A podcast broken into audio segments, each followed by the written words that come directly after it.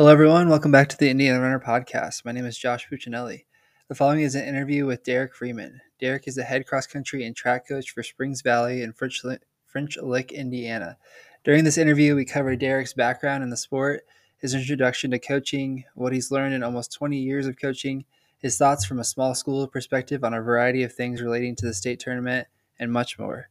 Derek is extremely driven to be the best coach he can be, but even more than that, to help build the next generation of youth. I really enjoyed this interview and learned a ton along the way. I hope you all can take away a thing or two as well. Without further ado, I give you Derek Freeman.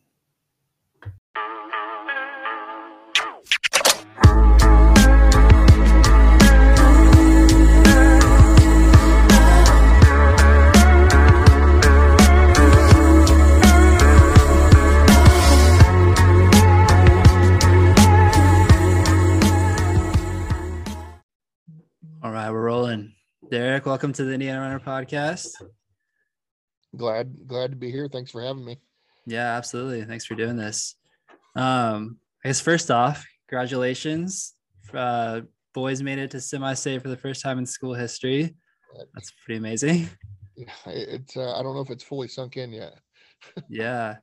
Um, I guess what were the expectations heading into the season? Like, did you was this the goal all along, or No. No? Okay. Um I, you know, I knew that we had a good group of two or three kids coming back um and then some younger kids that were coming from the junior high that, you know, need a lot of development, but um, we had two seniors who are both pretty good athletes. Um, one um, and they just both decided one plays basketball, the other one just plays golf, and they decided they wanted to run. And I thought, well, you know, I told one, I jokingly told one of my assistant coaches after the first day, we're it's hot day out there, the boys take their shirt off, and here they are with these eight packs. And I said, well, at least we're going to look like athletes. and uh, and so I mean, they both turned into being the perfect four and five runners that we needed. And uh, so it, it's been, you know, one of them he actually kind of wanted to run because he was a little influenced by uh, his cousins who run for Carmel. Okay. Yeah, so he uh, um he had thought they had talked about running, and he was like, "Well, I'm not doing anything, so I'll give it a shot." So they kind of fit the mold of who we needed for a four and five. That's cool. Did it did it come together towards the end, or was it good from the start? Or So I've you know I've had both avenues of training kids for the you know training cycles and going through the whole process, and I've had kids that you just join out of nowhere, and you're like, okay, I got to get this kid in as good a shape as I can in a shorter period of time. And uh, um, they, I kind of, I knew they were athletes, and I just thought, let's, you know, tried to sit down with my coaches and figure out the best way to attack it, and Mhm. it just kept getting better. Those two did every single time we went out, and it just kind of like we had glimpses early on that I knew we could be pretty good, but as the season went on, I was like, this could be something pretty special, especially which when it's supposed to be kind of around our conference sectional time. I was like, wow, we if we all five run on the same day, Mhm. run our best, we could be pretty dangerous. yeah. Uh, how much did it mean to the kids to to make it there? Oh my gosh. Uh you know, it's kind of one of those deals where it's a um cross country is the best of both both worlds. You know, you have your individual side, but you also, you know, you got your team side, and it truly is a team sport because of the advancement side of it. And so, Mhm. um, you know, I, I saw kids who started the season knowing that their goal was, I'm going as far as I can as an individual. You know, one of them was had aspirations of going to state, and he just, you know, he missed it by a little bit, and just kind of that situation where they, you watching them develop into runners who are like, team became first and foremost, almost Mm. to a fault. You know, at regional, I felt like my number one and two kind of ran probably their worst races of the year because they were so so stressed trying to get their team to semi Mm. state that they ran tight and tense and and uh so it, it kind of um they just they they they became a very team oriented group and you know that became a primary focus and I was as a coach you love to see that they're running for each other so Yeah, absolutely. Uh, we'll get more into it a bit later. Um, but I want to open it up with a little tier talk. Um, and I sent this to you a couple days ago, and I so it's gonna be best scary movies, and I just thought it'd be like fun with the the season, you know. I think we were both like, we don't really watch scary movies, or it wouldn't be our first choice. Well, I don't know if I've seen one since my since my kids were born. Yeah, Um, but yeah, I'm. I think, like you said, I'm. I'd choose a comedy anytime. I like a good laugh. But if you were to have me do my top three Will Ferrell movies or something, I'd probably struggle with that one. But yeah, yeah. you want to go first, or you want me to go first? Uh, I can go first if you want. That's cool. Uh, so uh, these aren't even like true scary movies, but they're like kind of scary. I don't know. Uh, so number three for me is A Quiet Place. Have you seen it? I have. Okay. Um, I my my brother-in-law kind of forced me to watch it. He's really big into scary movies, so okay. Yeah. he's seen like- it. Isn't there a know. second one now? Yeah. There. I haven't even seen the second one. yeah. It was like it was cool. It was like it was a different type of movie, you Yeah. know. Um, but it's definitely not one that I like was dying to see again. Yeah. Number two, true scary movie, The Conjuring. Okay. It's a solid one. Very. for sure. I feel like I don't know. I feel like with most scary movies, like I just don't like really believe it, or like I don't know, like it just doesn't feel like real. I don't know. Maybe Yeah, just- they don't like it. You don't see it happening in your life. yeah, like you hear people like leaving a scary movie and like can't sleep at night, but I'm Yeah. I, like sleep like a baby. And. And then number one is Get Out. I was just I don't know if it's even that scary either, but it's just like such a good movie. Okay, so I've never seen that one. Oh really? Yeah. I would definitely recommend. Okay, get out. Mm-hmm. I uh so my my top three were kind of I don't know, I picked mine off of like movies that were I thought they were kind of entertaining too a little bit. Mm-hmm. Um, but mine are a little on the older side too. The Shining, Oh, that's a good one. I've uh, actually I haven't seen it, but I know it's a classic. classic. It's kind of all three are. Um uh Nightmare on Elm Street. nice. That's uh you know, I'm dating myself a little bit with these 80s movies and uh number 1 Silence of the Lambs. nice. So That's a great list. I I don't you know I it may be that I picked all classics because I haven't really seen any of anything newer. I Yeah. the new one that I purposely went and watched was The Ring. I think. Okay. Yep. Yeah, I was I was prepping for this and I like looked up like the best scary movies of all time. And I realized I just have not seen like any scary movies. Yeah. Because those actually the three you named were like top 10, top five all time, like on a lot of these lists. Um, just because yeah, they are classics. But Yeah. maybe this is the season, this is the time of year I should start watching some more scary movies. Uh, not my house. My once once we get about November, my wife tends to drift towards the Hallmark Channel, and I I don't blame her. Yeah. Cool. Um, so I kind of wanted to start from the beginning with yourself. Um, what uh do you have a background in running? Um, did you play other sports growing up? Like how did you get into the running space? It's it's it's interesting. Um, so when you come when you talk about running, I if it was much more than 200 meters, I didn't have much to do with it. Um, I was a football player. Um, to this day, I resemble more of a defensive lineman than a distance runner. Um, so, I in high school, I actually it's kind of funny. When I was younger, I ran junior high and high school, and I was a sprinter through my freshman year. I kind of got a growth spurt, and then after my growth spurt, I didn't run track or do anything for a very short. For I think it was both my sophomore and junior years. I just football was really all I did, and then Mm. some of my classmates my senior year convinced me to come back out for track, and I uh, uh, ended up throwing shot put and discus and being the best thrower on the team. So, Wow. um, and I didn't have a clue what I was doing. So, I did try. I did try um, cross country in seventh grade for like a week, and I was I I, I went and joined the football team because it was too tough for me. okay. What high school did you go to? I, I went to Springs Valley. Oh, no way. Yeah, I did. Okay. Um, did you end up playing football or for throwing in, in college or no so that's it's kind of funny i so i had people tell me and i'm not you know trying to we kind of throughout my high school career we had coach we had a new coach every single year and even after i graduated in track we had a new coach and um so nobody ever really taught me what i was doing and i had some people tell me like later on my senior year hey if somebody would have taught you how to throw a shot put in a discus you could have probably went to college to do that. Wow. So I didn't, you know, kind of as a high schooler, I was like, well, that that sucks, but I, I can't go back and fix anything about it. It's over and done with. So, you know, go off to college, come back, and and when I get back to to French Lick, um, I'm back at the school.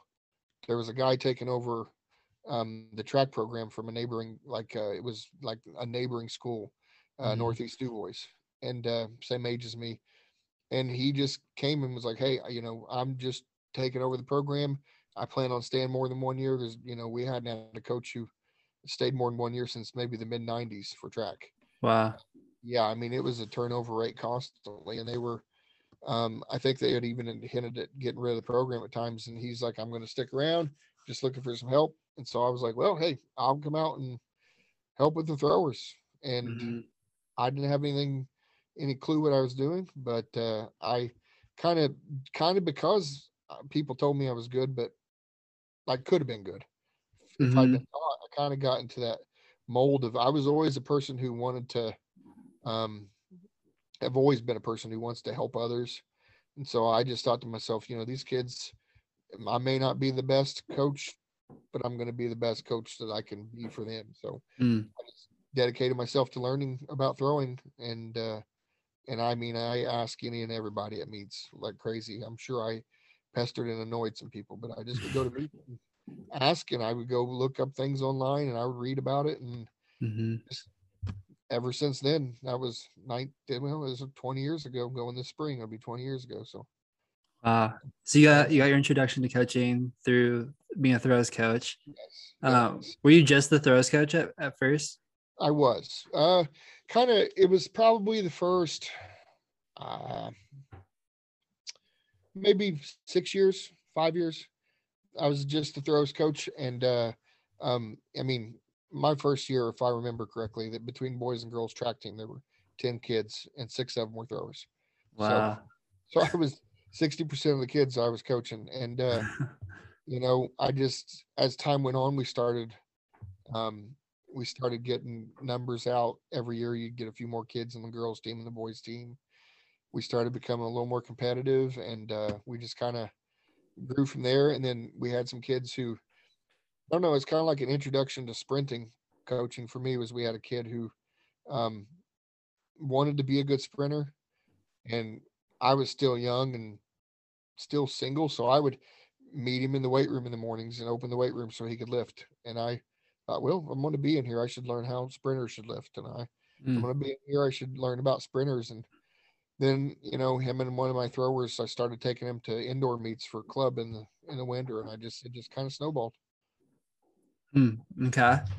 Um, did you like before you were asked to be the throws coach, did you want to be a coach? Like, did you have aspirations of coaching or? I wanted to be a football coach. Oh, okay. I actually was. I mean, at the same time, I was a track coach. I was also a volunteer with the football team, or then a little more then, which rolled into some time with junior high and varsity coaching in football. I actually was coaching junior. I had actually went back to coaching junior high football when uh, um, the when the cross country job came open. Oh, okay. Yeah.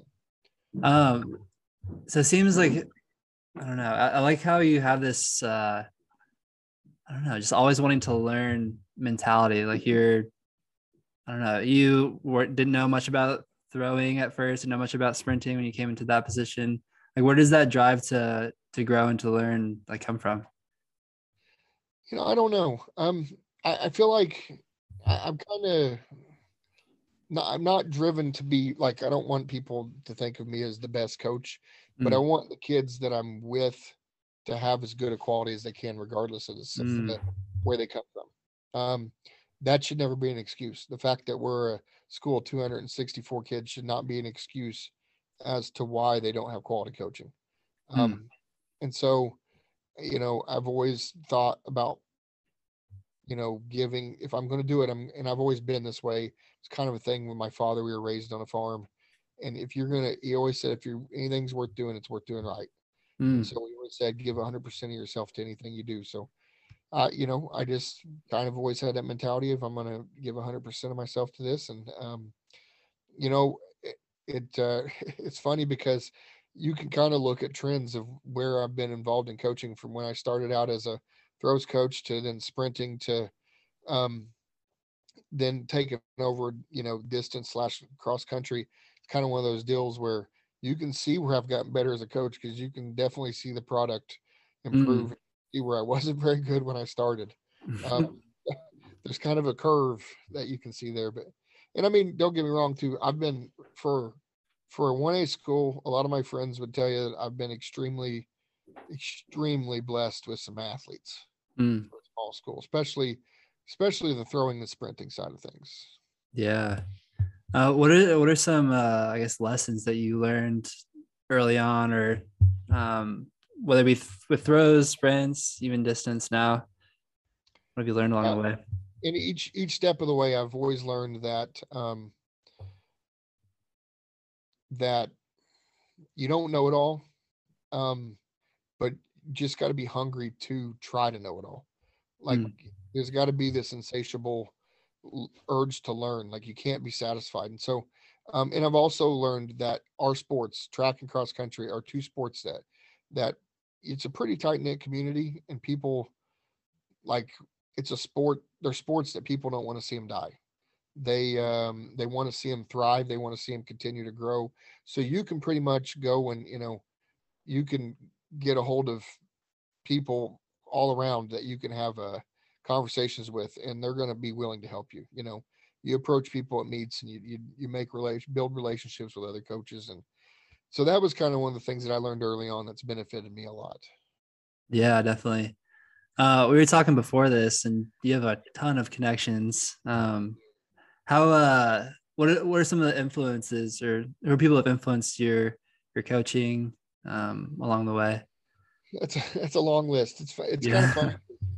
I'm probably one of those people that will will gladly tell you too that there's plenty of people that I've coached that I now turn to for advice. Um, mm. I'll give the example of two sprinters. We've had two very successful sprinters um, that have graduated and uh, went on one of them went to Indiana State and broke their school record in the 100, won the Missouri Valley Conference in the 100.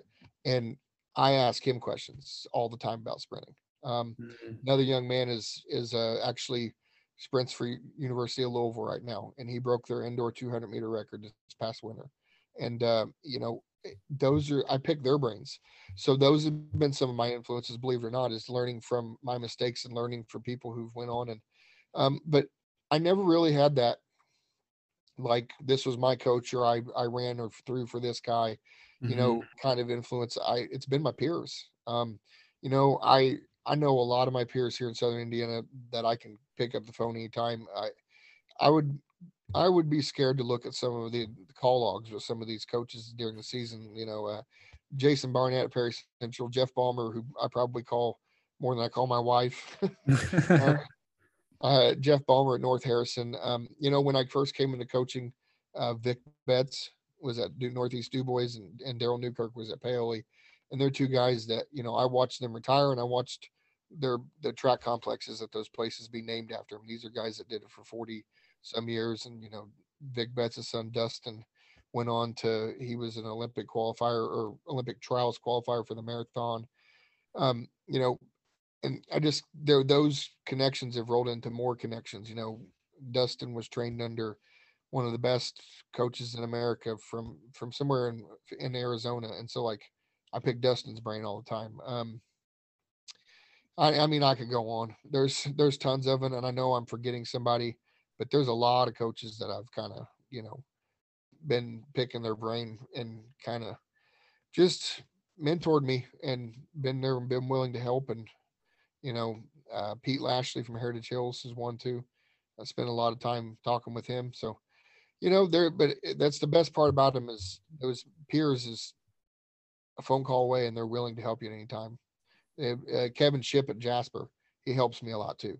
Of course, mm. I live in Jasper and my wife teaches in Jasper. So, you know, he's just, he's not far off, but I mean, he, Kevin would be willing to, you know, if he needed to, he'd be willing to share any and everything that he does. And they're, they're a successful, you know, program from the South. So I, I could go on. There's a lot of people. So, yeah, it's, it seems like, I don't know if I, I don't put myself in their shoes, like coaching for a while, having a lot of success, it'd be super easy to like not want to share what you're doing or not want to help out a fellow coach, especially when they're competitors yeah. as well. Like, what does that say? I don't know about the people in your region, about um, Indiana cross country and, and, track as a whole. Like that people are willing to help each other out, and I don't know. I think it's yeah. just really cool. It is. I, I had somebody once. I, I do a um, myself and a couple other coaches in Southern Southern Indiana. We do a throwing camp every summer for shot and discus down here, and and I do I will get in the summer I'll do a lot of private lessons and somebody asks well you know are you afraid of of them beating you and I thought you know I always tell people it, if they if I'm giving them you know two days a month for three months and they're beating the kids that I'm seeing on an everyday basis and I'm probably not doing my job anyways mm. but you know we gotta uh those kids they all you know there's I've watched kids that I've given lessons to go on and be successful and that's what it's about. You want to you know one kid's that, that i know of is that at uh, um um he's at uh, bellarmine on a full ride scholarship.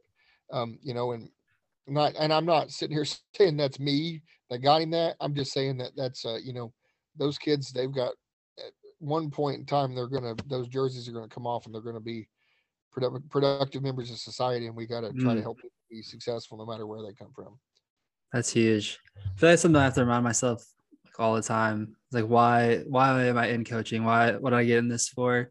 So because it's I don't know. Like it, we do want them to succeed. We want to succeed as a team. We want to beat the other teams. Like we want to be the best team that we can be. But at the point when you're like thinking illy about other teams or like these are high school kids, you know, and like if I was coaching for another school, I'd want them to do the best. And so, yeah, I feel like it's yeah. easy to forget, but something you need to keep in the forefront of your mind for oh, sure. It's very easy to forget. Um, I mean, I'm still guilty of it, you know, yeah, but you know, like you said, they're just they're kids, and you, you want to root for them to be successful, but you also, you know, you you, you obviously want to win. I mean, mm-hmm. I tell mm-hmm. that's probably one of the first things I tell my kids every year for meetings at the beginning of track across country is I look them straight in the eye and I say, I will be judged off of your results. I will be mm. judged, you know, whether I keep a job or not is whether you got whether we produce as a team. But I will. Ne- I always tell them I will never judge you off that. You know, mm. you show up and work hard at work hard for me every day. You're getting good grades. You're treating each other with respect. Then, then we're we're good. Then you're doing what I'm asking of you. And, you know, hopefully every coach, you know, tr- treats kids to do those same things and uh you know maybe just just maybe we can produce some kids that'll go out there and do things that'll change the world and be, be good citizens and friends to each other you know yeah absolutely yeah i was thinking about this the other day uh like we're heading into the state meet obviously and like what I don't know, like we want to win. I want us to win, obviously, but like what what happens if we don't? Like does that like it's gonna be okay. And like it as again, just reminding myself of like why am I here? Why am I coaching? Like you said, it's to help build these these young men into productive members of society, um, to be good friends, to be uh, I don't know, to build that like brothership as a team. It's like if we I don't know if we get second, if we get whatever, like it's it's fine, you know, like life goes on.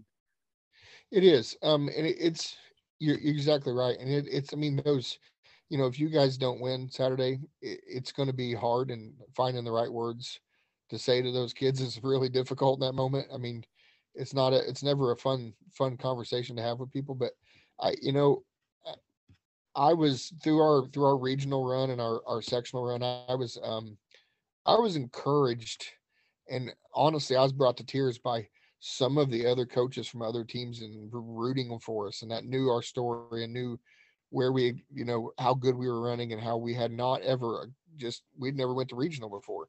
mm-hmm. and uh, you know to like receive the messages and the people running up and like giving us bear hugs from other schools and stuff like it it uh i loved that my kids got to see that that they mm. knew that there was not like a a line between it because you know I, I know some coaches up from your area they're phenomenal people and that like would you know i i it's funny i sent a, an email to um gabe porras just mm. to tell him hey you know your team's been running great you know you guys are doing phenomenal. And uh and he turned it into an email about how good our season's been and how you know lifting us up. And uh, um so there's a there is a lot of good people in this world and um you know it's uh, uh it's it's uh, it's very hard sometimes to teach kids that that's more important especially when mm-hmm. when the highest prize in your state's on the line. Mm-hmm. yeah absolutely. Um how let's say you're showing up to practice maybe it's been a rougher day than normal. Like how do you or even just an average day like how do you continue to like show up for your kids to stay present? Like to be like you said the best coach that you can be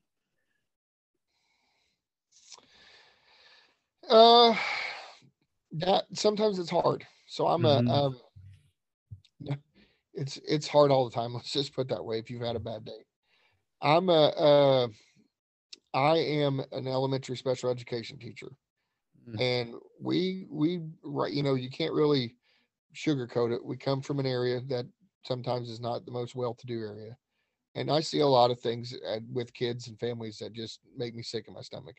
So mm. I do have some pretty rough days, and uh, um, I'll never hide it. My faith has always been a real big reason why I'm able to um, kind of conduct myself and deal with things, um, compartmentalize. So I, I, do I do spend a lot of time before I go from one building down to the to the practice area.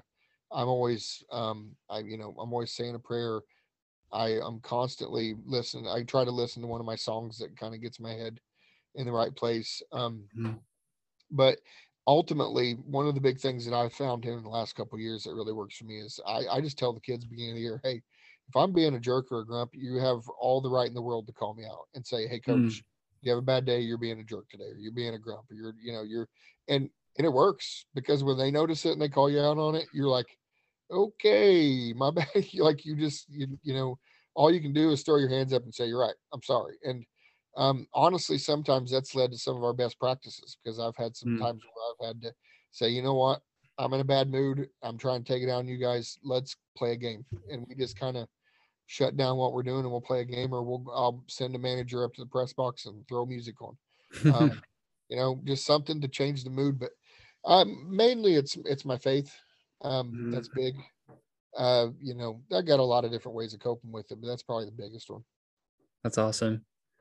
Um, what would you say the like kind of balance of importance is between like culture and training? Like, how much time do you spend thinking about like, I don't know, like when you're talking, just made me think of like you you're creating a, a positive culture there where the kids feel like they can talk to you and talk to you freely.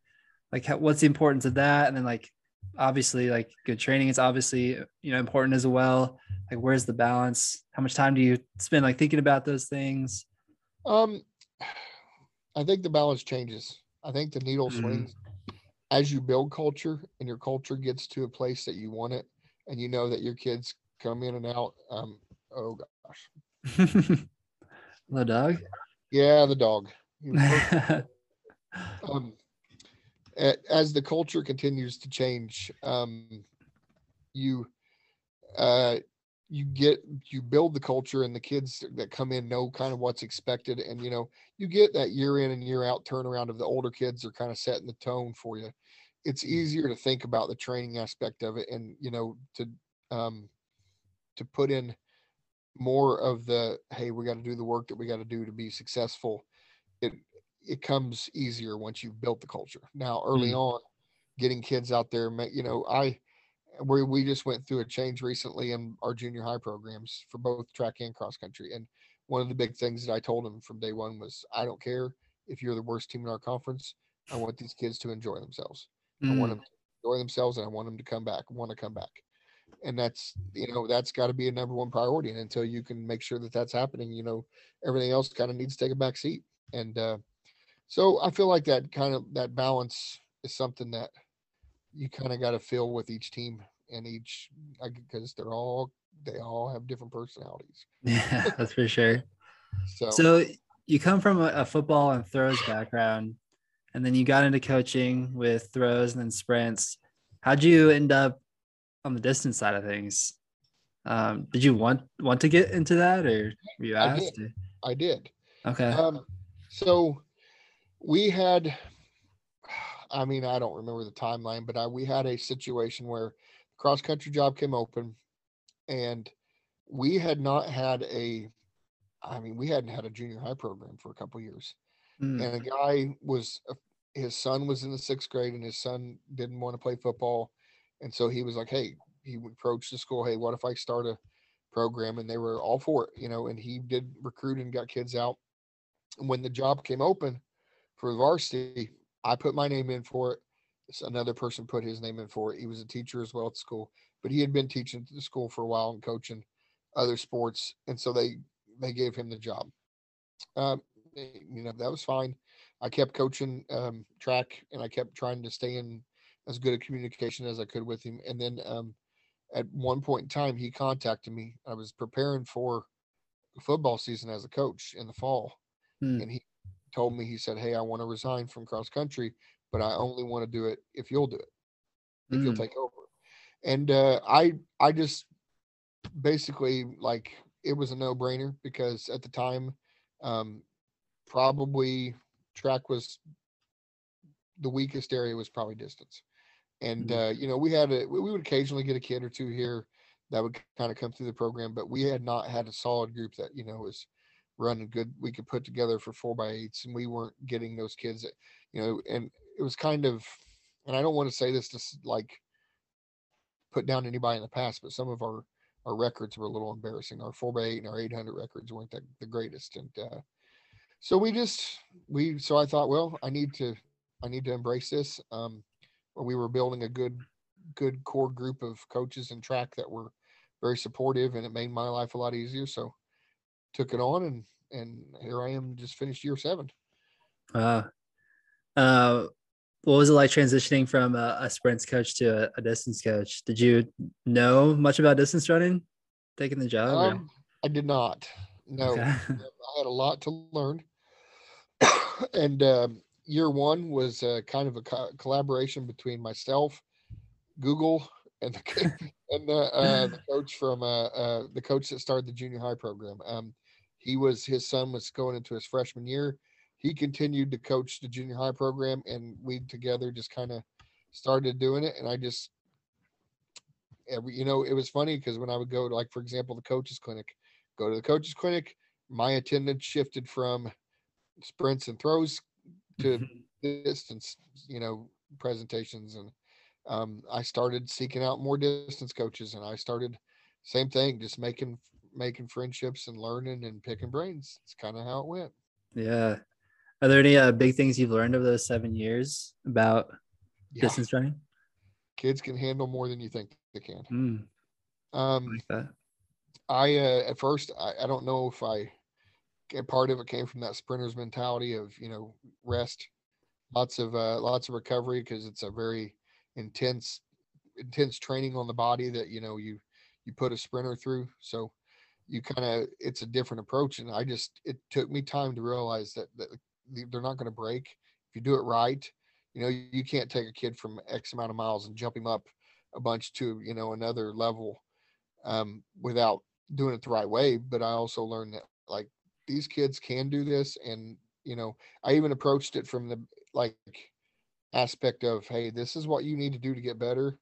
This is what you need to do to reach your goals. I'm not Mhm. gonna force you to run on on you know on Saturdays. That's your day. I'm not gonna force you to run on Sundays.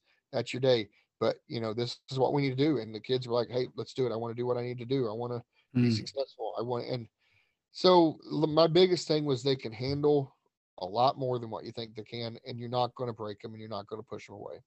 mm, that's good. Uh, what are some of the highs or lows of uh, your time coaching so far? It can be distance, it can be sprints, throws. How Any, about a um, little, any moments stick out? bit of both? What'd you say? How about, how about a little bit of everything? Okay, yeah. A few that stick out. Um, I'll never forget the first first group of kids that I coached that went to state back. That was a pretty big Mm. moment.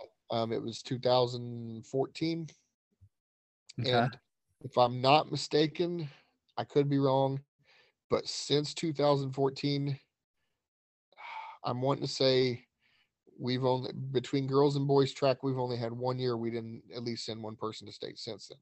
Wow. Um, that was big. Um, both of those two kids that went to state that year went on to Division One schools and did good things. Uh, one of them is a, a doctor now, a chiropractor out in St. Louis. The other one's uh, runs a successful business in Las Vegas. So you know we those were some big. That's another big thing. Uh, My highs are when I see these kids go off and do great things in life. Uh, let's just start with that. That's Mm. that's one of my big highs. Uh, then um, we had never. I mean, we we started small. We had small goals. So track wise, you know, um, we had never won the conference as a girls team, and our boys hadn't won it in twenty some years, and uh, in our conference. And so the coach that I started coaching with, and then after he left and I took over, um, conference was our our goal. And uh, 2016 was our first conference. Then uh, 2000 and our girls won four in a row. They hadn't ever won it. Then they won four in a row. Wow. 2017, our boys won again, and we haven't lost since. Wow. So, um, my next, you know, and then you know, so then you move on. We almost won sectional last year. We came up a little short. We were trying to knock off some five A schools, but we were just a wee short. But uh, um, so and then obviously this uh this year had to be um uh this year cross country had to Mm. be an enormous high for me. Um, obviously just watching these kids work so hard and be successful. That's uh it's been a pretty big high for me. Um, lows, I you know, I kind of tend to turn turn lows into to learning experiences Mm. um, and grow from them. One of the biggest ones was actually during track regional back in the spring. Um, it's kind of a kind of a crazy day. Like even within that track meet, there was some highs and lows within the meet. Like it started off and a distance or a discus thrower was throwing over there and he was all tense and not throwing well. And I go over to watch. We had the number two seed in the hundred meter dash, and he gets called for a false start, and uh, he's overdone. And my assistant coach films all the starts, and uh, my sprints coach, and he was not the one to false start. He was the third one out of the blocks. His kid to his left moved, and so then he moved after two other Mm. people moved. But he's the one who got called, got DQ'd for it, or you know, Yeah. and so that put me in a, a situation where as a coach i had to i had to deal with calm calming him down calming myself down as i'm in the middle of the tracks filing a protest. Um, and then it led to you know we had to calm him down because he went over and jumped twice at long jump and almost didn't make the finals. And he we got him calmed down. He made the finals at long jump and he still didn't jump himself but he qualified for state long jump. And then then he went and qualified for state in the the 200 so the 100 was his best event but um we had to calm him down and that taught me some stuff but one of the big reasons i feel like you know it taught me to the low taught me to use it for a lesson is i'm trying i'm personally in the process of doing trying to do a write up to maybe affect some change in the track tournament that would Mm. be for the positive um one of the things that you know an official said to me that day was that we can't look at a video unless it's official video hmm so then I, you know, I'm I'm kind of a I have a tinge of smart aleck to me sometimes. so my, my response was, well, you know, it's 2022 and we can launch a rocket and land a rocket, but we can't videotape, we can't have official videotape at sectional and regional state. So um it's one of my my things is I, I'm gonna try to get a proposal before the coaches association to see if we can get official video at the tournament because Mm. I don't want ever to have a kid to go through what he did because it just about ended up wrecking his, you know, wrecking his chances of state his senior year. Um, you know, it almost cost him his long jump and his 200 because he was so distraught about something he hadn't done. And I mean, it's clear as day on the video he hadn't, Mm-hmm. but I had to use that even in that moment as a learning lesson. Like I got to calm this kid down. I can't be completely out of out of my wits. And uh, um, so we're hoping that we can get some uh, take that low and use it to affect change so that it doesn't happen to anybody else and uh, and we can uh, move on from it. But and it, it was cool to see even within that meet how he went from so it was like like usually happens in Indiana in the spring. There was a, a there was a rain delay at regional. so when we came back out, um, we had two kids in the high jump, and it was he finished his long jump and got second, and they ended up going one and two in the high jump Wow. one A school at Bloomington North Regional. But he was it was cool because afterwards he was like over there the biggest cheerleader in the world, getting his Mm. pumped up and everything. And so even watching him change, it kind of shows you how much they look to you and how much they they Mhm. they see what you're doing. So those low those lows are just kind of one of those things where I try to turn them into lessons. I'm sure there's a lot more lows in my life. I'm sure there was sometimes I probably acted like an idiot at a meet somewhere, but uh, but you know that's been the biggest one. The one that's most fresh in my mind was just bad things happen. You know, you gotta it's how you react to them and what you do with them. Yeah, absolutely. I love that perspective. Um, so part of the reason I wanted to to have you on was to get some small school representation um, for our, for our listeners. And so I, I have a few questions regarding. I know that I guess I want your perspective on as a coach for a, a smaller school. That sounds good. Yeah, Um, and obviously, like you're not speaking on behalf of like every small school coach and every small school athlete, um, but you can at least give us some some insights and your own thoughts. okay. Um, first question: Can you make an argument for and against a class system for cross country? Yeah. Oh, can of worms. Um, um, after this, I may never be able to post on the the, the board ever again. No, um, I you know, it, it's funny because I am kind of there's days that I'm kind of swayed. I'm really big on talking to my kids and asking them what they would want because we do represent the smallest of the smallest, and uh, you know, I to a to a person, a lot of them like when I read your question, I I ask a few of them and and they're like, you know, they loved the fact that we went to semi-state they Mhm. thought that the thing that we did as a team, being the last one A team left in the state, and what they accomplished, and those um, those memories they loved, but they all to a T said that they would love to have a chance to win a state title, and they knew that that was never going that was never going to happen with what Mhm. with what they were um, with the current system. Um, so I tend to be one of those people that you know I'm going to be a voice for them, and their voices they want to have a chance to to win state titles. Um, Mm. You know, regardless of what I think, my voice needs to be for them because this is their experience. It's not Mm. my experience. I'm supposed to make this the best experience I can for them.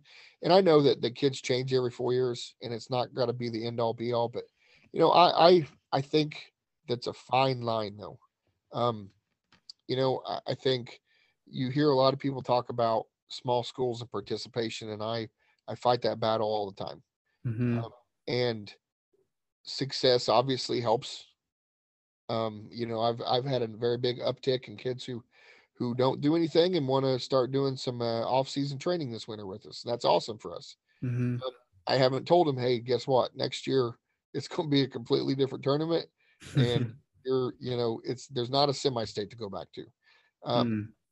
but it's that it's all I I just feel like it's a double-edged sword because you know we're we're the IHSAA is wanting to create a pro a system that eliminates more out of the first round, Mhm. but in sense they might also be eliminating kids altogether in Hmm. participation. I mean, I'm not saying they will. I would have to see numbers to prove that. Um, but it does obviously percentage wise, if you take ability out of it and you just do simple math and you take the percentage of kids in a sectional and the percentage that advances, it becomes a more difficult math problem. Mhm. Percentage of kids that advance drops no matter what, no matter what level they go to. And so, you know, I guess my f- a four a four to case for it. I you know the current system really did cater to small schools and uh, and not really the big schools. Um, I feel like it's kind of a necessary evil if you want success in small schools. So my case case for again, well, I guess my case for leaving it like it is against it Mhm. Mhm. would be that you're going to see a lot more of you're going to see a lot more tangible success out of small schools early on, but you're not going to see later on. Mm-hmm. That makes sense. Yeah.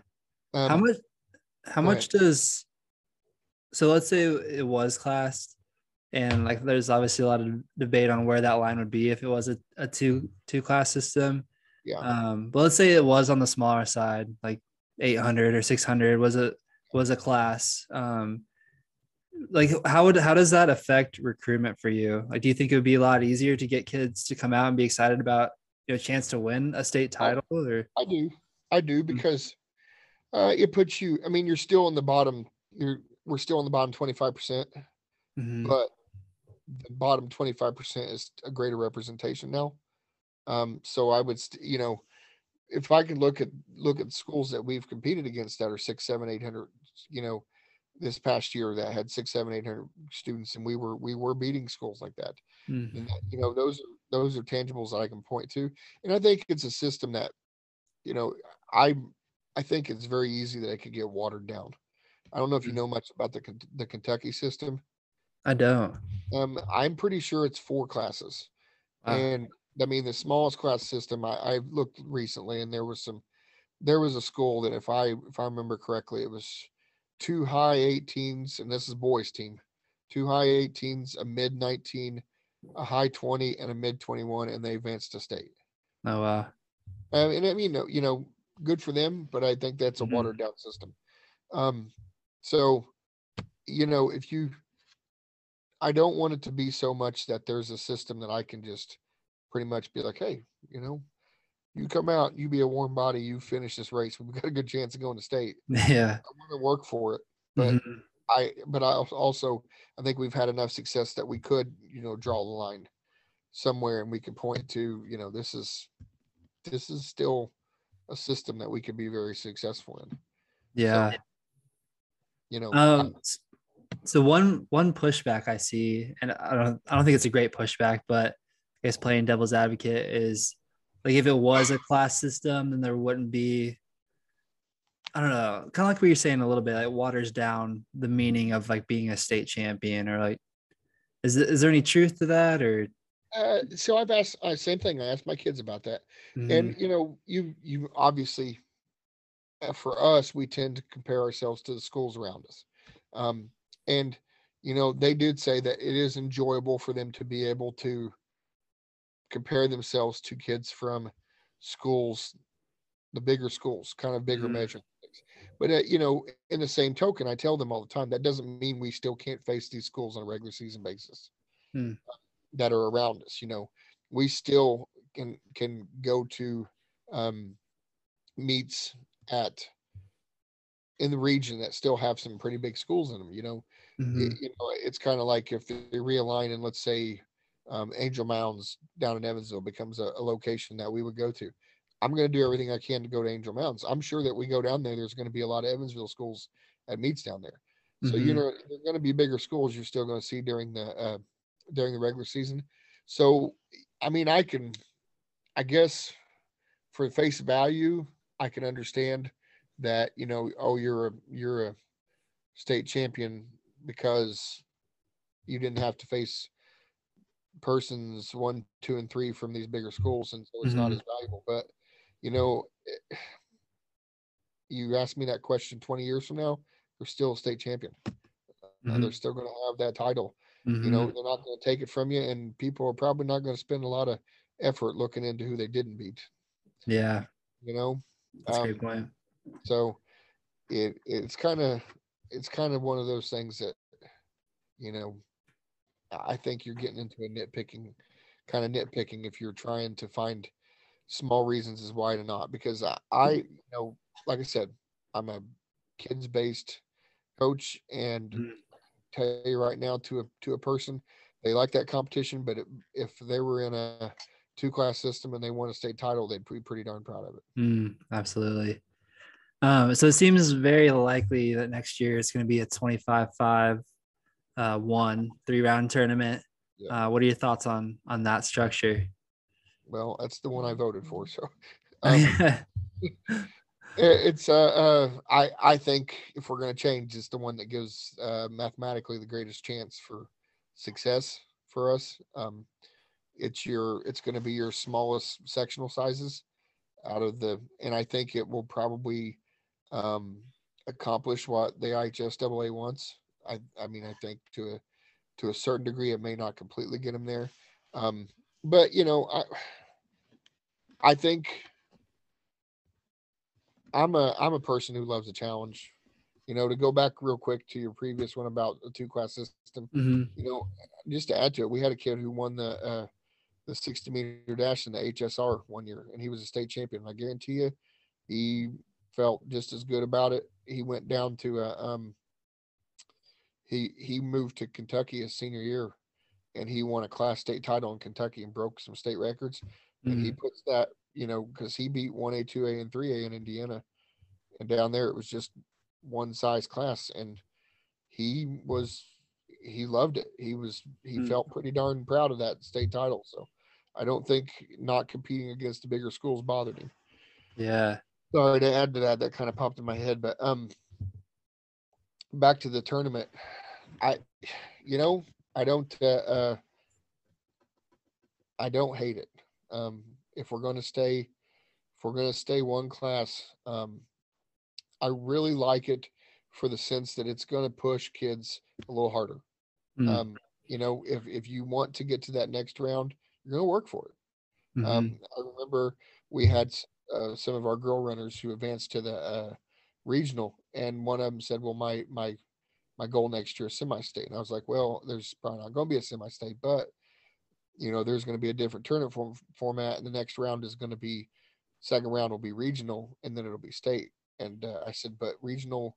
Will be more difficult, but it's going to take the same amount of work as it was going to take to get to semi-state, and so she liked hearing that. And I Mm. just I think that it's going to be one of those ones that's going to provide enough chances for small schools to be successful, but you're still going to have to work for them. Yeah. Yeah, that's good. Um so with with this new three class system, like what are your thoughts about I guess making like if you want to compete in the state tournament, you have to run every round. Um you know, currently some of the bigger schools have the luxury of getting to rest some of their their athletes. Um are you kind of for or against? What are, what are your thoughts on that?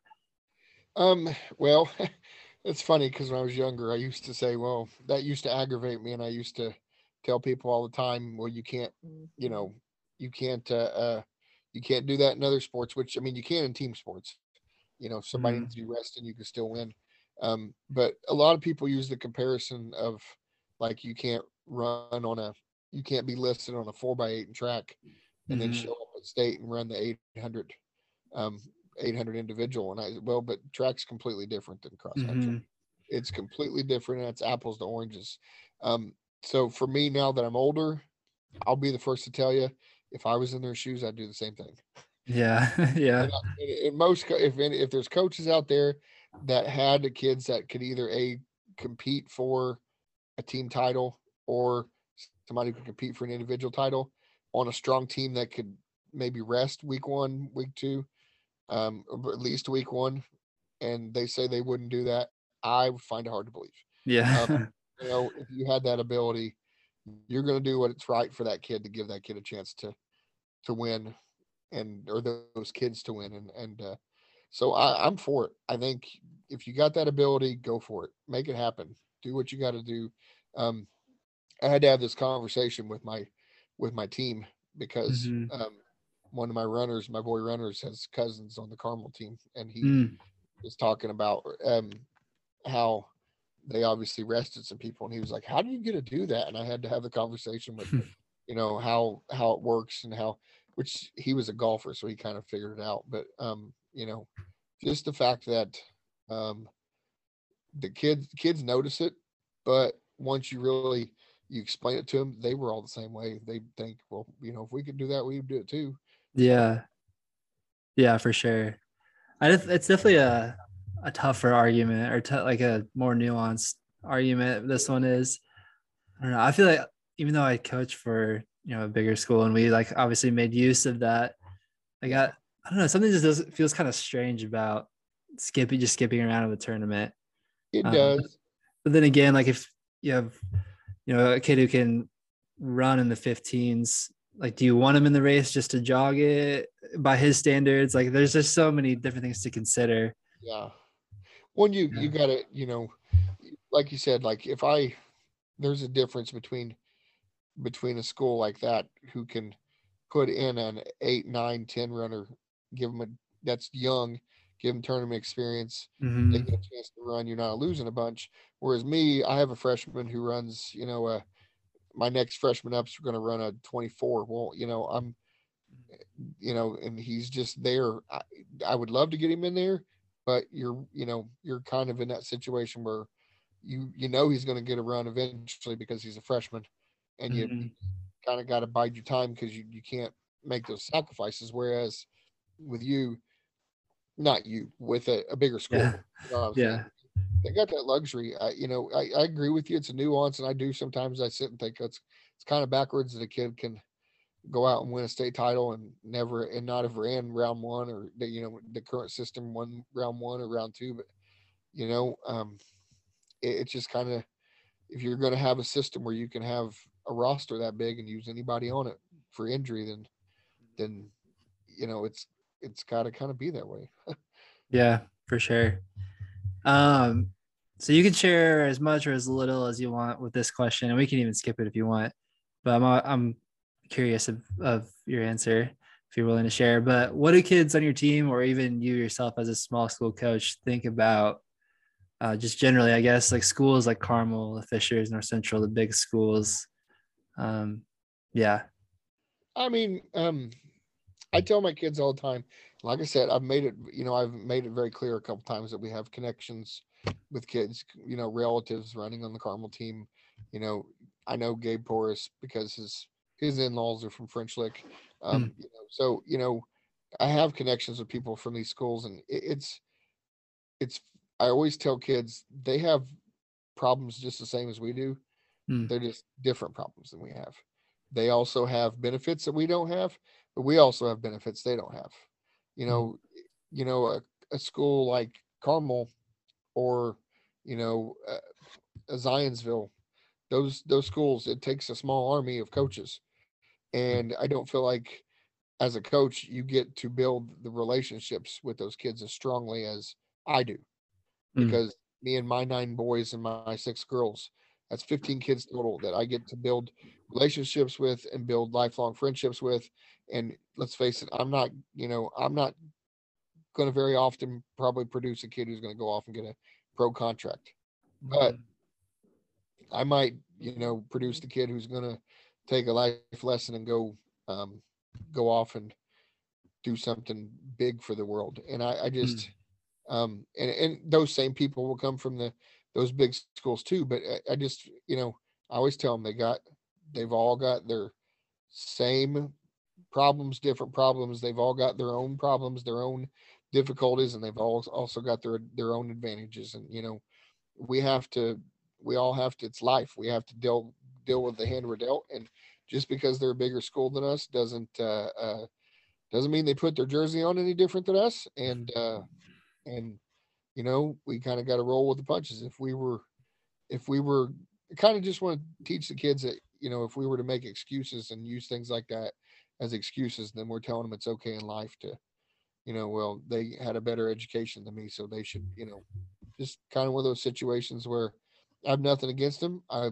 I'm happy for those people who put in that hardworking success. And uh, I also look at those schools as they're the biggest influencers in our sport. Mm. Um, they're the ones who spend most of the time in the spotlight. So they're the ones that I hope are the ones that are carrying the torch for us the best, you know, best way mm. possible. Mm. They're the face of our sport. They're the ones that you know need to be the ambassadors. They're the ones that need to be the um the ones who are putting the positive face for indiana running out there. Mm, absolutely. Those are some great points. Um it's definitely true like i i've tried to like know everyone there's like a hundred kids on our team and i've tried to you know at least know everyone's name and like say hi to them and call it like say hi by name. Yeah. um but yeah even on our own team like uh, just the reality is i only have like close relationships with yeah like maybe like 15 20 yeah. tops you know like i try to run with a different group of, of kids each day or at least you know switch it up every few days to like build those relationships but yeah it's just it's tough to build any kind of deep relationship with with these kids yeah. there's so many and you know and i like that's kind of one of those situations where i'm not sure that i would I would enjoy that because I'm the kind of person I would want to know every kid, and mm. you know, I'm a, um, I'm kind of, I don't know, I'm a big giant goofball, so I'm making jokes with kids, and we're just having a good time. But you know, like, like after semi-state, we went out to eat as a team, and I, I absolutely like, I love that. Those are the memories that I love. Mm. Those kids I love, and I'm not saying that you can't make memories like that at a school like like Carmel, but just it's just a different different form of doing it. And so, you know, I I have nothing against those schools, and I, I wish them nothing but the best. And I, but um, I, I I'm trying to make it very adamant to our kids. It's just a, it, it's a, it's a different world, but it's not a bad mm-hmm. world. For sure, that's that's a great way to put it. Um, okay, these last two questions I'm gonna t- kind of tie together. Um, so do your do your athletes have like a chip on their shoulder for competing for a small school? And then also, do they like actively think about being from a small school? Is that something they like? Yeah, that's even on their minds. They so the chip definitely. Um, mm. They they do not they do not like to use size size of schools as, an excuse. Mm. Um, they actually were constantly like one of their things is they wanted they they all season those guys wanted to run for each other and they wanted to go to battle for each other. That was kind mm. of their, their mantra.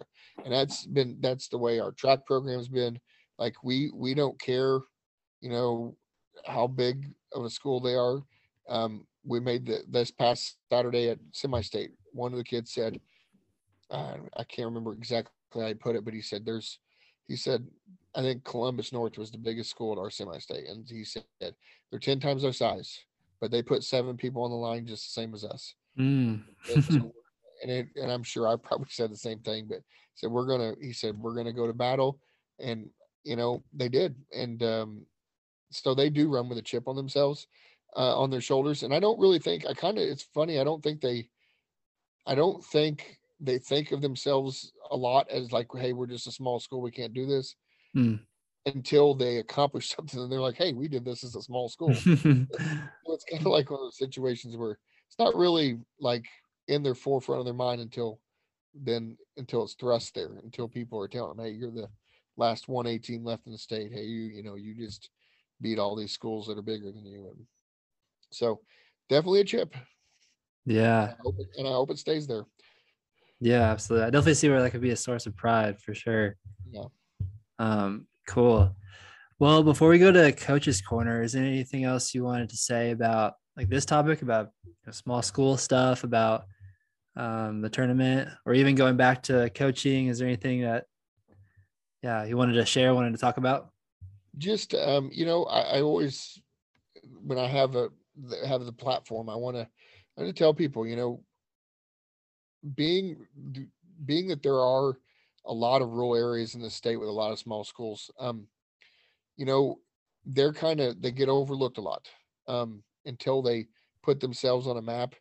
And uh, for anybody that's listening out there, that's you know a small school coach, just just keep battling, keep battling for your kids, and know know that inside the the walls of your program that you're doing, you're making a difference in their lives, and uh, you keep doing that, then you know, be darned with the result if you're you're doing that, then you're doing the right thing.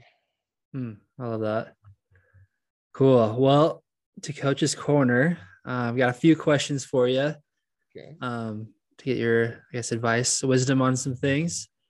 So, first question is, what advice or wisdom do you have for assistant coaches? How can they best support their team, their coach? Um, if they want to be head coaches eventually, how do they prepare?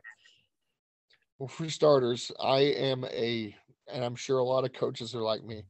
I am a bit of a control freak. I want my hands on on everything, Mhm. um, and that's kind of a, a that's kind of a source of um, can be a source of downfall sometimes. So as an assistant, you know, be willing to take on responsibility and understand that when you first take on that responsibility, just show like be there doing your responsibility, but also constantly like showing your your head coach that you're doing it, reporting to him because like I said, as a coach, I want my hand on everything. So Mhm. when I, you know, I have an assistant coach, and unfortunately, it may take them a little bit of time to earn my trust. Once they do, I'm like, hey, that's your baby. You you got the like, you know, now I've got Mhm. a, a phenomenal sprints coach. The kid that I coached, he came back. He's got a really good paying job at the French Lick Hotel, you know, and he coaches and does an amazing job. And like I I don't unless he asked me for questions, which at the beginning he asked me questions all the time. And he did a great job with it. He was constantly saying, Hey, what do you think about this? What do you think about this? And as him doing that, it made me see that he knew what he was doing. And Mm. so he took something off my plate that I trusted him with. So as assistant coaches, I think it's big that you uh, um that you try to take something off your head coach's plate and uh, show him that you're you're capable of doing that. Um, the what was the other part of that question? Um, or if they if they want to be a head coach eventually, how do they prepare? So ask questions, lots of Mm. questions, tons of questions. Network, network, network, network, network. Mm. Get to know people, not just only inside of your school, but outside of your school, because those may be potential people to offer you jobs.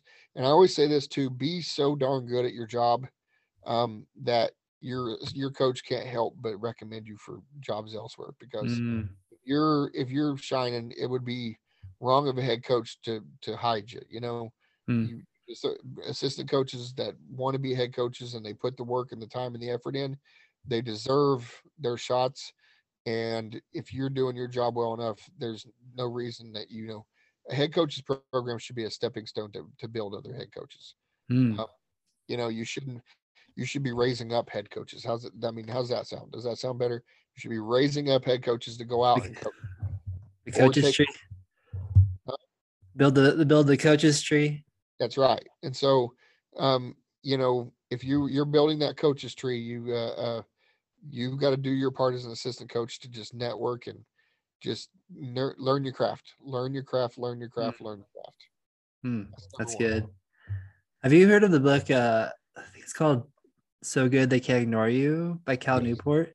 Yes. Okay, that's a great book. actually, I've not read it, but I've got it on my list. That's the problem. I haven't read it. I've got Okay, four books that I need to read. okay, nice. To be honest, it's like the the title kind of tells you all you need to know. Yeah. Like there's some parts that were like a little, little long, but it's like yeah, just such a great principle. Like be so like you're saying, be so good at your craft that they can't help but hire you or or whatever the situation is. Correct. Absolutely. Um, what would your advice be for young head coaches just starting out? Um, I think it kind of goes along the same lines. Build a network. Um, the first two things I think as a young head coach that I I felt like that looking back, I was glad that I did was I built I built a network of of peers that I could lean on. And I also put pretty much all my chips in on on uh, on culture.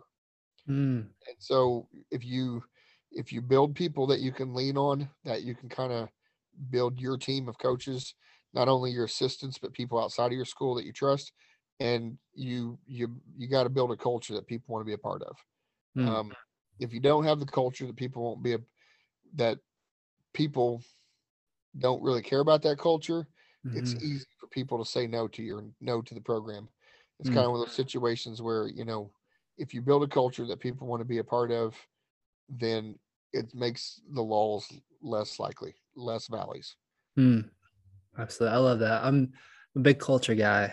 Is that that's like kind of like what we've talked about a little bit throughout here. Like that's that's the part of the I don't know coaching aspect that's like you're building up these young men and women. Like that's the part that's I don't know that gets me excited. I guess.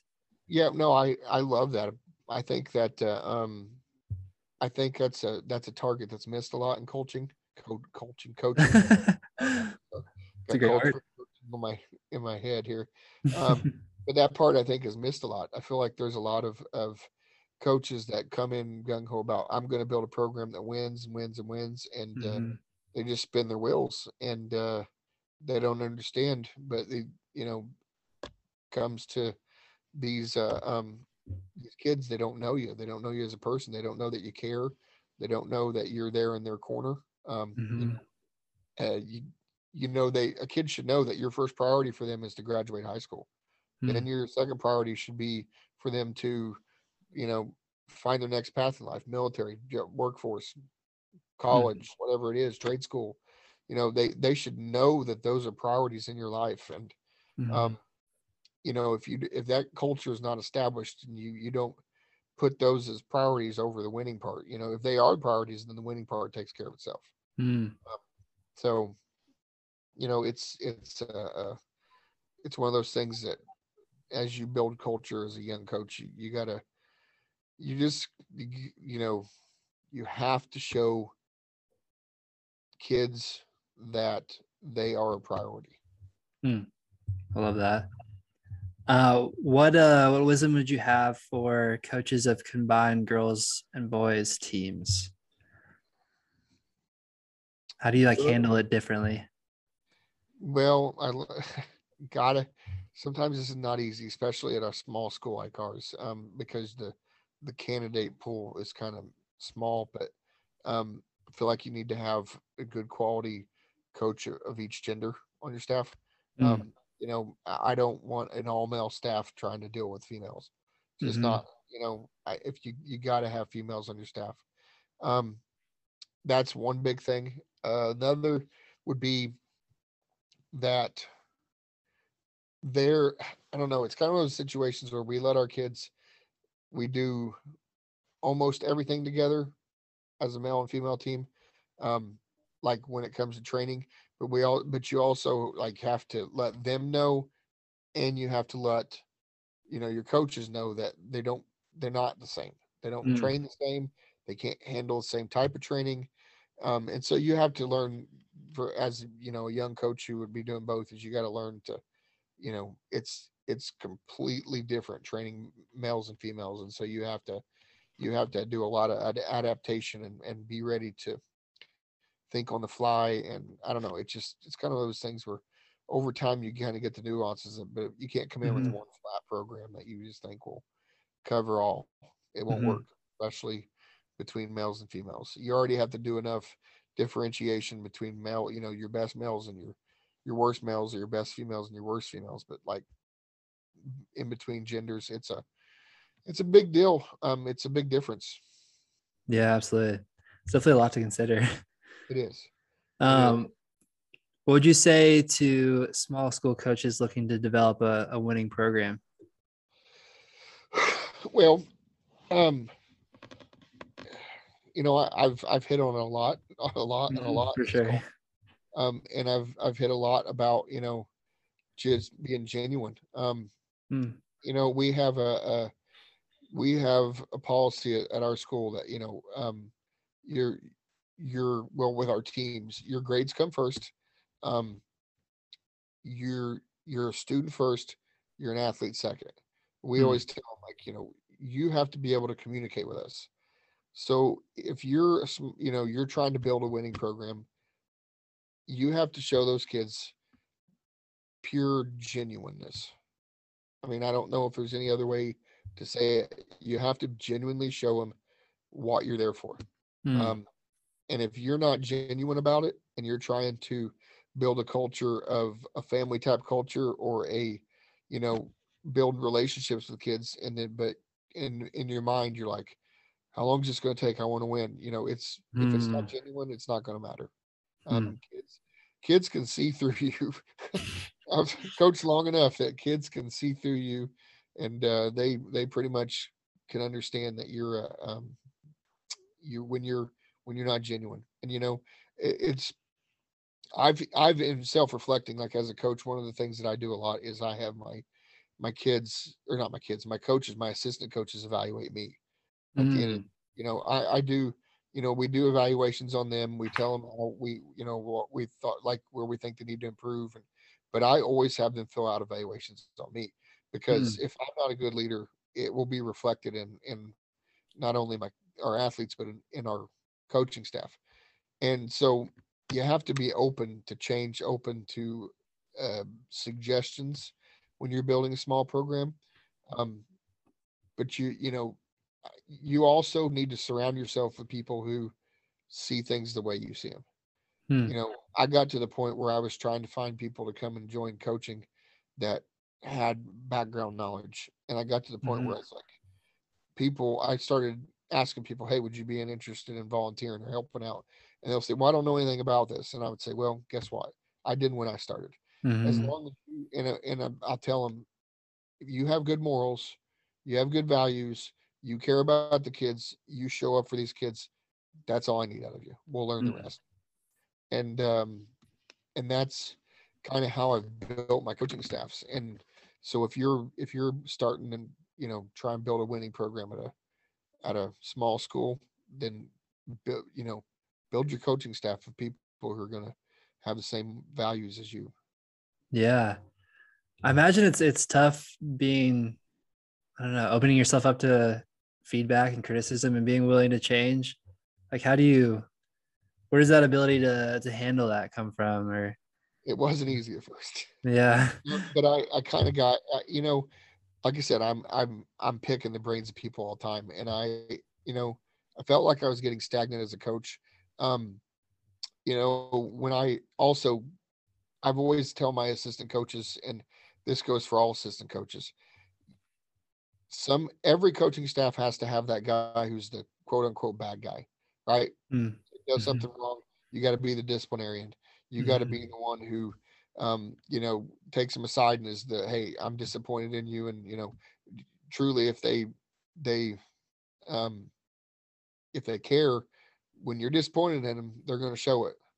And mhm, so, you know, as assistant coaches, you don't need to say, hey, you know, your head coach was a, a jerk, but you know, you need to have a, a, you know, you need to be there to support them and say, hey, you know, you did wrong, but hey, let's move forward from this.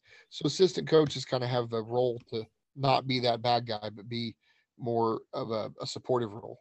And so as I felt like I was getting stagnant as a coach, um, you know, I've always felt like coaching was a calling for me to to kind of spend time mentoring the youth. And uh, mm, um, so when I was getting stagnant, I just I asked it. I I did a survey one year in a, with the team, like an exit survey, and I got a lot of good feedback. But then I thought, you know what, I want to ask my coaches too. And I, I the the exit survey with the the kids was you know superficial because they're high school mm, kids, but mhm, but coaches are gonna they're gonna be honest and truthful. mhm, And so I just kind of had to take it for you know with a grain of salt and realize that I may get my my feelers hurt a little bit, but we're just going to have to toughen up. And after you know the first year or two of it, um, I've learned that it's a really good thing, and it has made me a better coach every year. So it's mm, kind of one of those situations where I'm gonna um, I'm gonna use that to to better myself. Now it's kind of ironic because last year I didn't do it, and I don't know why I didn't do it, but in track, but anyways, um, but it, it's just kind of one of those things that I've had to. It wasn't easy, but I've had to force myself to open myself up to that criticism to be a better coach. Hmm. Were you surprised by some of the things that they said, or were you were they things you're aware of, or Yeah, um, it, it's uh, I was aware of them. A lot of them have have taught me. Um, I used to be. I, I wouldn't say like I wasn't a. I don't know how to put this. Like I'm a I'm a loud guy. I'm a, I'm I'm energetic. Uh, I run around practice, you know, clapping my hands, pumping people up before me. I'm that kind of guy who's like, you know, just just constantly trying to get people energized.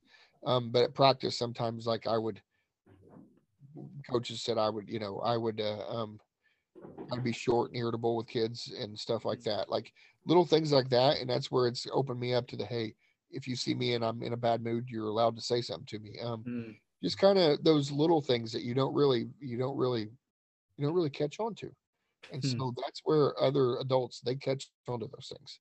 And Hmm. so um, I was surprised because I thought first couple times it was going to be like, Hey, you, you know, you didn't, you need to do a better job of structuring this part of practice or, and you do get those things, but you get a lot of the things that have a lot to do with your, you know, uh, your per who you are as a person. Mhm. So Yeah.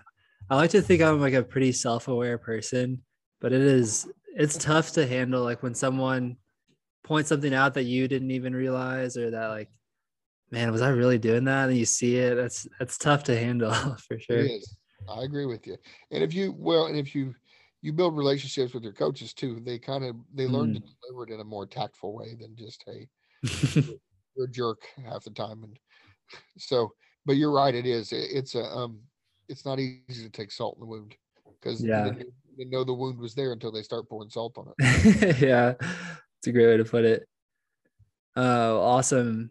So obviously, like the the kids are the ones putting in the work, but it's easy to see why why your your program is having the success that it is. Like your drive to be the best coach that you can be for these kids, and then also to be just like a genuine person who cares about these kids, you know, well beyond their performances. Um, I don't know. I really enjoyed this conversation. It's it's been it's been a pleasure. Yes, I appreciate you having me on. It's been uh, it's been very enjoyable talking to you. Yeah, awesome. Um, is there anything else you wanna wanna say before we wrap it up? Uh, no. Um, just uh, I mean, I don't know if this really, you know, if there, you know, we talked touched about assistant coaches and young coaches, and if there's, I mean, I'm easy to reach. If there's ever anybody in this world that needs advice or wants somebody to pick their brain or wants to know about anything we do, I'm I'm an open book. Give me an email or give me a call or find out again how to get a hold of me, and I will I will help anybody and everybody. Sweet, yeah. Um, cool. And I can, if you're comfortable with it, we can talk more after this. But I can like put your contact on the the message board or when I post I'm about okay this.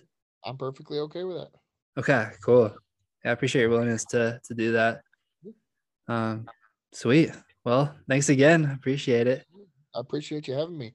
I uh, I love any chance that we can to shine a spotlight on our our program and what these kids do. So, um, it's a, a it's a blessing uh, to get to coach them, but you know, anytime we can we can put them center stage, that's pretty cool for our program. So, Mm, love it.